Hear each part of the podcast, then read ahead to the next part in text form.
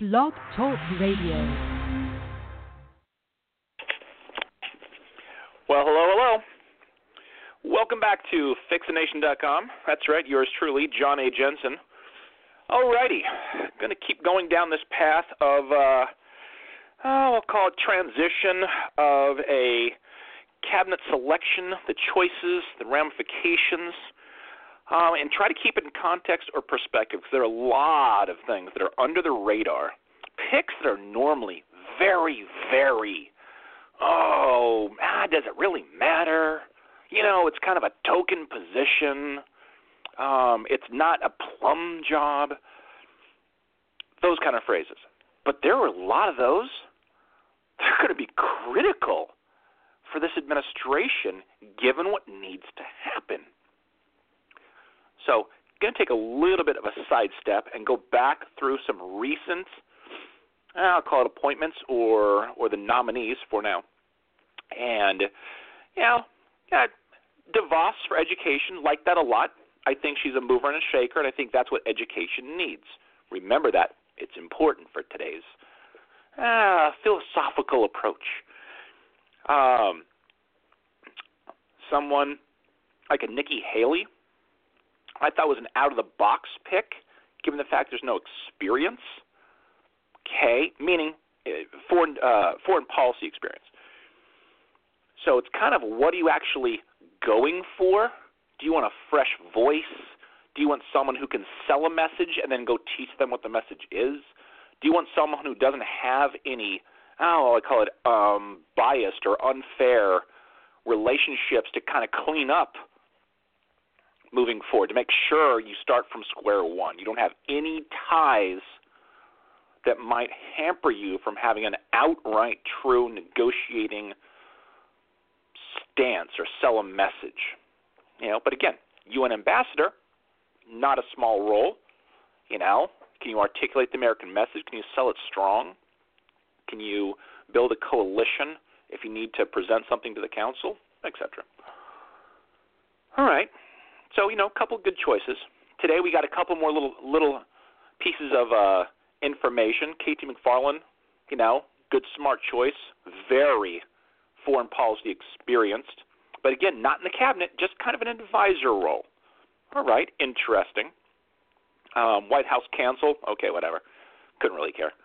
Um, Carson being talked about for housing and urban development is a little off the wall. And again, let's go back to Nikki Haley. Not ex- not experienced in what she'll be doing, but she's experienced in leadership.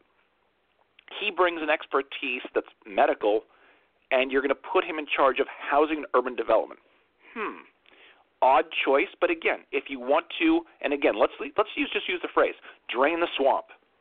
Let's just let's just toss that one out there on the table. If your thought and theory is to drain the swamp, we need to get away from prior, pre-existing relationships and kind of approach it from a, all right, from square one, what's good and bad for this? So you don't have any ties to something. Okay, that that's one way to go. Of course, for the outsider looking in, it's very tough to see, quote unquote, what needs to be drained and what doesn't, because you'll have to make critical distinction from leadership level down in a bureaucracy you have no, know nothing about. So you're going to be held a little hostage by the very people you will need to support you in the same way you'll have to change their makeup. Tough ask. You know, and these aren't people who are used to turnaround specialists. So let's use that term, turnaround specialist. Okay. And this is where I'm going to kind of segue into some of the meat and potatoes of today. We have some things to be considered that aren't necessarily plum jobs, but man, is there a lot of work to do. Use an easy example: Veteran Affairs. Everybody wants to be a def- you know Department of Defense. Nobody wants to be Veteran Affairs. Your rock star goes to defense. It's high profile. the low profile job that people typically get assigned to in veteran affairs is some kind of a a loyal subject that gets a cabinet position. Yep, you're still in the cabinet, but it's just not it's not prime real estate. You know, you're not on the water, you're water view. Hmm. Let's talk about that for a minute. One of the overwhelming griefs that has been voiced is that the veterans aren't being taken care of. They, you know, they they die waiting for health care. They, you know, are brutally inefficiently treated. They're poorly treated. Um, you know, this is what we do to the men and, and women who protect this country after we're done with them. You know, and and we all agree it's an atrocity. Cool. Now, we put that one out there. What do you do to fix it? Okay. So let's go back to that phrase turnaround specialist. You need to bring someone in who can get the most out of the VA to literally revamp it.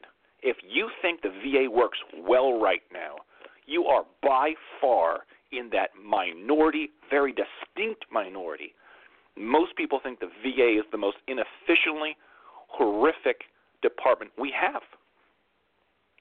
So you're going to need someone to go in there and deal with a behemoth bureaucracy to shred it from a money standpoint to make it more lean, but to get a hell of a lot better results out of it for the very people that have protected this country previously. Me personally, Mitt Romney. Think about what he does. His entire life has been devoted turning around failed businesses and making them profitable. He took Massachusetts and spun that. Now, I'm not saying he's dealt with something that's a beast like the VA, but I am saying if you're going to take some policy wonk and just drop him in there, uh, good luck. But someone like a Mitt Romney, I think, has a real chance at a successful stint there. And by the way, just full disclosure, I absolutely am of the camp of a smaller size and scope government. I absolutely think the VA is an unnecessary department from this context. I would merge them with defense. You'd have one department that would be the Veteran uh, Department of, of Defense and Veteran Affairs. And that one department, literally, when you joined the service, would be a seamless transition to make sure you are taken care of for the rest of your life in the military fashion as designed. No harm, no foul. I don't think they're mutually exclusive against each other. I think they, hand in glove, go with each other. So put Romney in there, give him two years, revamp it, merge it in two years, save the bureaucracy, you know, money, push that money back down to the VA, you know, support level, you're good to go. Or take the money you save in veteran affairs because the lack of bureaucracy and push that over defense to reinforce our presence around the world, if that's your position. But that would be found money. But give him two years to tweak it hard, revamp it, and then he wins, we win. But again, Mitt Romney being considered right now for Secretary of State. Let's go back to this. He doesn't have any foreign policy exposure. Any. Zero. Running for president does not make you foreign policy savvy. Because you are a governor does not make you foreign policy savvy. Because he comes from a legacy of being involved in politics does not make him foreign policy savvy. Because you're a business negotiator does not make you foreign policy savvy or connected. Okay, so let's go back to this. There are people on the table Giuliani and, Rom- Giuliani and Romney, both of which don't have the experience. And if you're going down the path at the UN that Nikki Haley doesn't have experience, and then dropping a Secretary of State that doesn't have experience, that concerns me. These are our chief diplomats around the world. You need to have some background. John Bolton, a Richard Grenell. These have the background. Now, the good news is, behind the scenes in the advisor role, you do have people like a Flynn or a KT McFarland that does have experience. But you have a president that doesn't have international experience, potentially with the Secretary of State that doesn't have foreign policy experience, and a UN ambassador that doesn't have foreign policy experience, and then you're going to turn around and have to deal with the foreign policy issues that we have today. And I think we need to reprioritize, if you're the transition team and you are listening right now, how valuable that role is in being the solution or the tip of the spear for the U.S. in the solution that we need in places like Ukraine, South China Sea and China, North Korea, Philippines, Turkey, Syria, lump in the rest of the Middle East, India, Pakistan in a specific situation. That was just top of mind. That was just rattling off a list. Let alone the fact that we have to renegotiate things like NAFTA or other trade deals or get out of TPP, but also go in and renegotiate bilateral trade agreements individually with all of those nations. There's a lot of work to be done. That you can't just learn on the job. And I'm not saying these are all bad people. I didn't say that at all. I am not going to hold someone, Romney, accountable for his voice prior to the election. I love freedom of expression. I love different points of view. Was he wrong? He absolutely was wrong. Did the people listen to him? No. I think he has more shame in that he said it than Trump needs to be embarrassed that he brings someone else in. I love a strong leader that's willing to surround themselves with true leaders, true commitment, true diversity. Because you kind of can judge the strength of a leader in what they surround. If you want to surround yourself with yes people, what does that say about you, the leader? How weak you are? You want to surround yourself with diversity, with challenges, with people from so many different versions of the world that you never are allowed to get comfortable that your little ivory tower is reflective. Because one things Trump will need to do is stay connected and grounded to Main Street. I didn't say Wall Street, not the elites, but to Main Street. He had a lot of ways of doing that through his businesses, through people that, you know, walk the streets and talk the talk. But the more he surrounds himself with people that are big government or elites or experienced. Like so he needs some fresh voices. And that's okay. He needs people that radically are divergent from him. That's okay. That's healthy. Because the end game, his decision to make. Now I got a tip for you. Dealing with the guy who's going to fire people. There are people he will appoint that won't make it two years. To me, that's a statement, not even a question. I think Donald Trump absolutely will force a resignation in the next year, year and a half, two years, someone he's already appointed or will appoint soon. I don't think they make the cut. I'm going to try you. I'm going to push you out.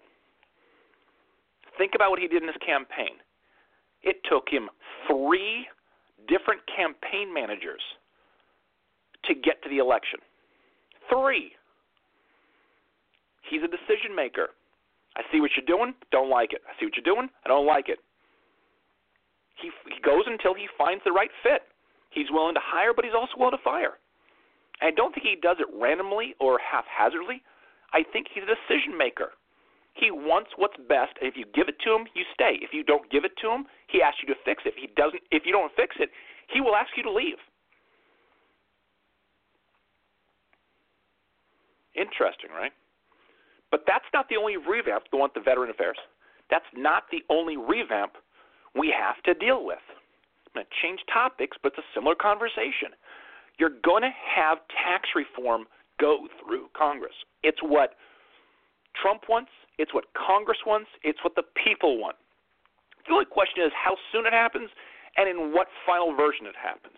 If you go with the Kevin Brady plan from the House Ways and Means Committee, the one that's on the table right now, there are two broad steps. One is the overall tax reform piece of it, but there is a secondary piece. And that's what people are missing on right now. We're going to talk about it. The second piece of quote unquote the reform package is to revamp the IRS. They are too big and deal with the wrong issues. So they'd be revamped into three smaller core groups dealing with three very specific topics. Super, fine, all well and good. Go to that, you know, platform.gop, bring up the, uh, the a better way proposal, go read through it. It's a very simple explanation. I'm not going to discuss that right now. What I am going to say is this if you're going to take a Neanderthal beast of the IRS and you are going to radically revamp it, size and scope, and the functionality within. You need a leader to go do that that's not soft, that's a very disciplined leader, that's highly focused, that understands it. Right? Flip it around. For conservatives out there, think about this. You got attacked via the IRS or screened out. There's there's some corruption in the IRS needs to get weeded out. Drain the swamp. We're back on that. So whoever's going to be running the IRS, which normally is not a marquee job, normally is not a plum job, I got a tip for you. That's that's a game changer. This is not your typical IRS go in there, operate business as normal. That's not the ask at all. The ask here is wildly different. It's a little like Romney you know, if he were to take over the VA, revamp it, make it leaner, meaner, make it more efficient, make it more effective for the very people it represents. Let the IRS, changing topics, represent the people. It should be there to support us. It should be there to help small businesses run, not burden them. It should be doing efficient audits, universally done as opposed to randomly and isolated or targeted toward a certain core group. Right? What about the 16,000 people that were hired just to go out and enforce Obamacare? Remember that one, right? 16,000 government people hired because Obamacare had to be enforced. Well, let's go down this road. If you're going to go into okay, and repeal and replace Obamacare, and you're going to take out the mandate, what exactly are you going to enforce at the IRS? Why do you need 16,000 people laying around doing something that they weren't hired to go do? Hmm. So you've got you've got some decisions to make. And this is logistically how they're going to have to piece this out. Since we're on Obamacare, let's stay there for a split second. Let's go to Health and Human Services. I think Medicaid, Medicare need a substantial either reinvigoration or revamp.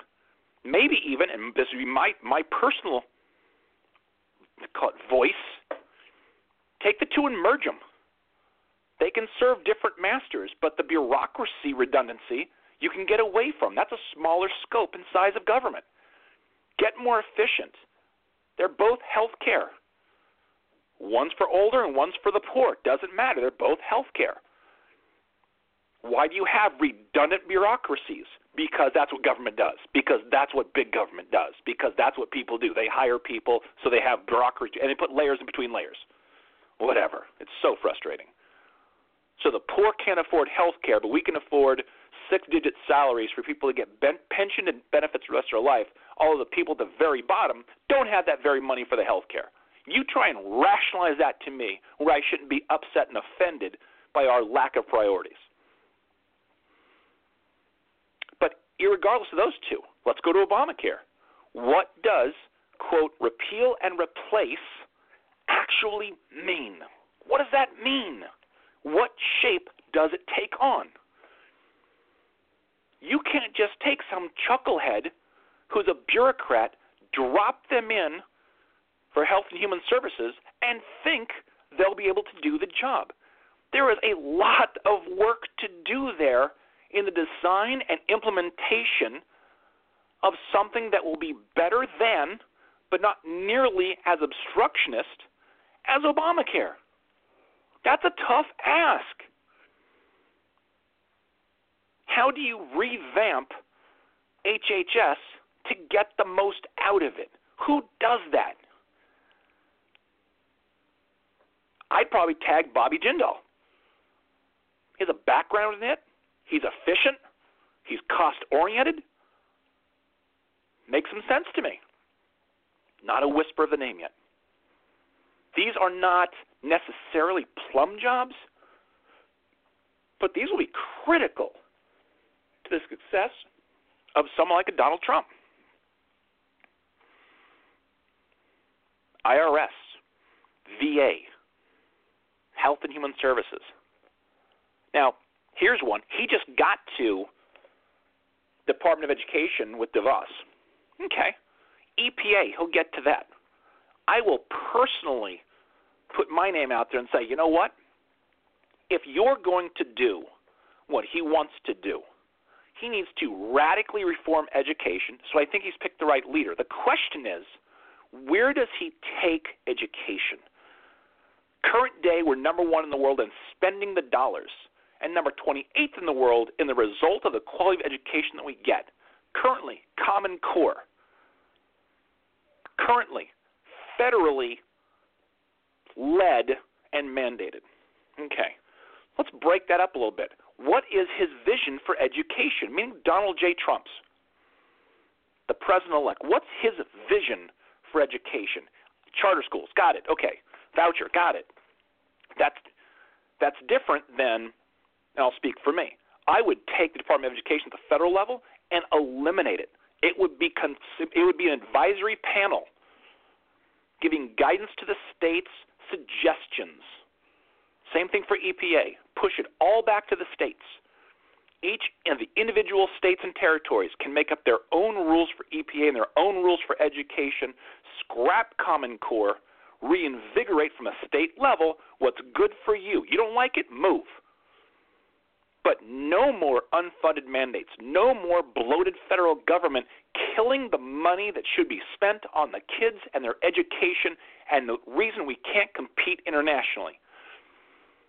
It's not difficult, but it is brutally complicated to implement. So you have to put people, although short term, that can transition that or sell that or develop that. Because that's a, that's a very, very difficult task. And you're asking the government to be smaller. And a lot of people don't like that because the bureaucrats want to keep their jobs, the lobbyists want to keep their place the unions will feel threatened. I can keep going. But to me, you have to be able to push those things back to the state, save the money for us to have money to do the other things. Because if you don't, at some point, you're just going to spend more money that we don't have. Trade deals.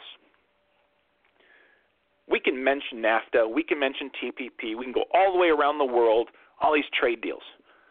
I think it is stunningly amazing.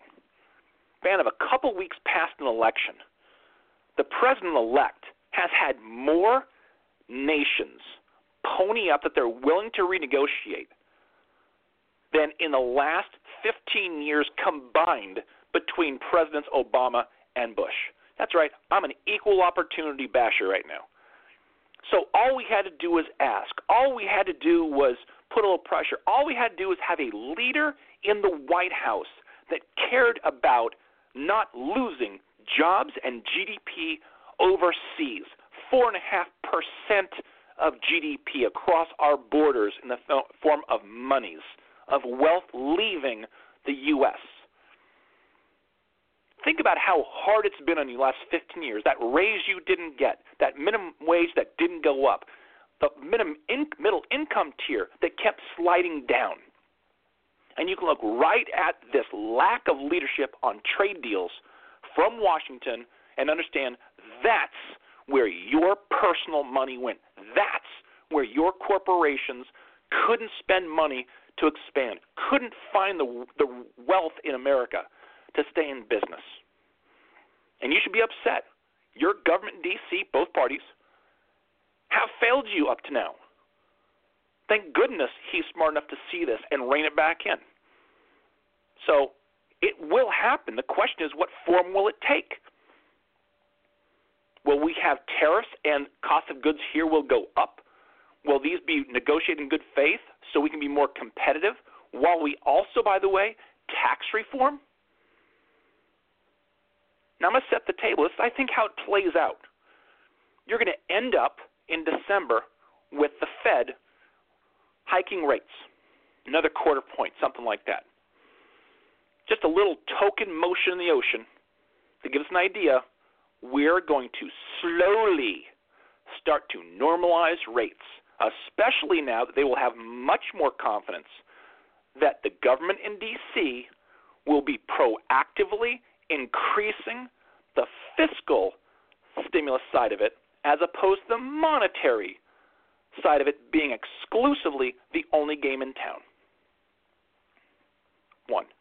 Two, Congress hits the ground running as soon as they start up in early January. So by the time January 20th inauguration day happens, they will probably have certain things already on the table for him very near term. Might be even day one if they plan it right. Trump will already on the 20th repeal some regulations and repeal some pieces of Obamacare. Already. Just to set the table for deregulations from the federal level. Tax reform will follow, probably in March, I'm going to say, followed by the trade deals starting to drop in line. Renegotiate NAFTA. Wouldn't surprise that was done by an April or May timeframe. So, in that first 100 day range, in that first six months of 2017, you're going to have lower taxes on the horizon and certainty. You're going to have less regulation for sure, a potential replacement of um, Obamacare, but definitely some repeal of pieces of Obamacare, and renegotiated trade deals starting to fall in line with some outlook on what kind of scope this will take on. Our economy needs that kind of breath of fresh air. Just needs it. And it will start to cycle up. Good things will happen. But as we start to revamp the economy and revamp trade, these cabinet positions also need to fall in line because make bank on this we need to get the money down slightly to spend money differently and to have excess surplus from a higher tax base based on lower rates because the economy cycle, cycles up to have a surplus to apply toward the national debt. So there's a bigger picture in the midterm, long term that we're working toward. And the economy keep it simple, stupid, it's the economy, is the first no brainer. But these appointments he's making today will be critical. If you pick some kind of a wonk for the VA that isn't a true leader and can't revamp that beast, good luck. IRS, you need a true leader. Danzig can revamp it. Has that kind of discipline and focus. Health and Human Services, revamp it. Education, revamp it. That's right, revamp. It's a it's a long list, guys, of things we need to reform and reset in America to get back to being highly functional and good for everyone overall.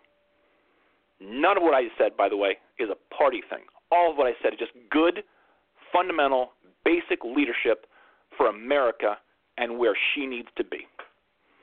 Guys, I am fixthenation.com. Thank you so much for your time today. Please do um, let me know via Twitter at fixthenation what you feel about this and send it out to all your friends and share this link. Thanks so much and God bless.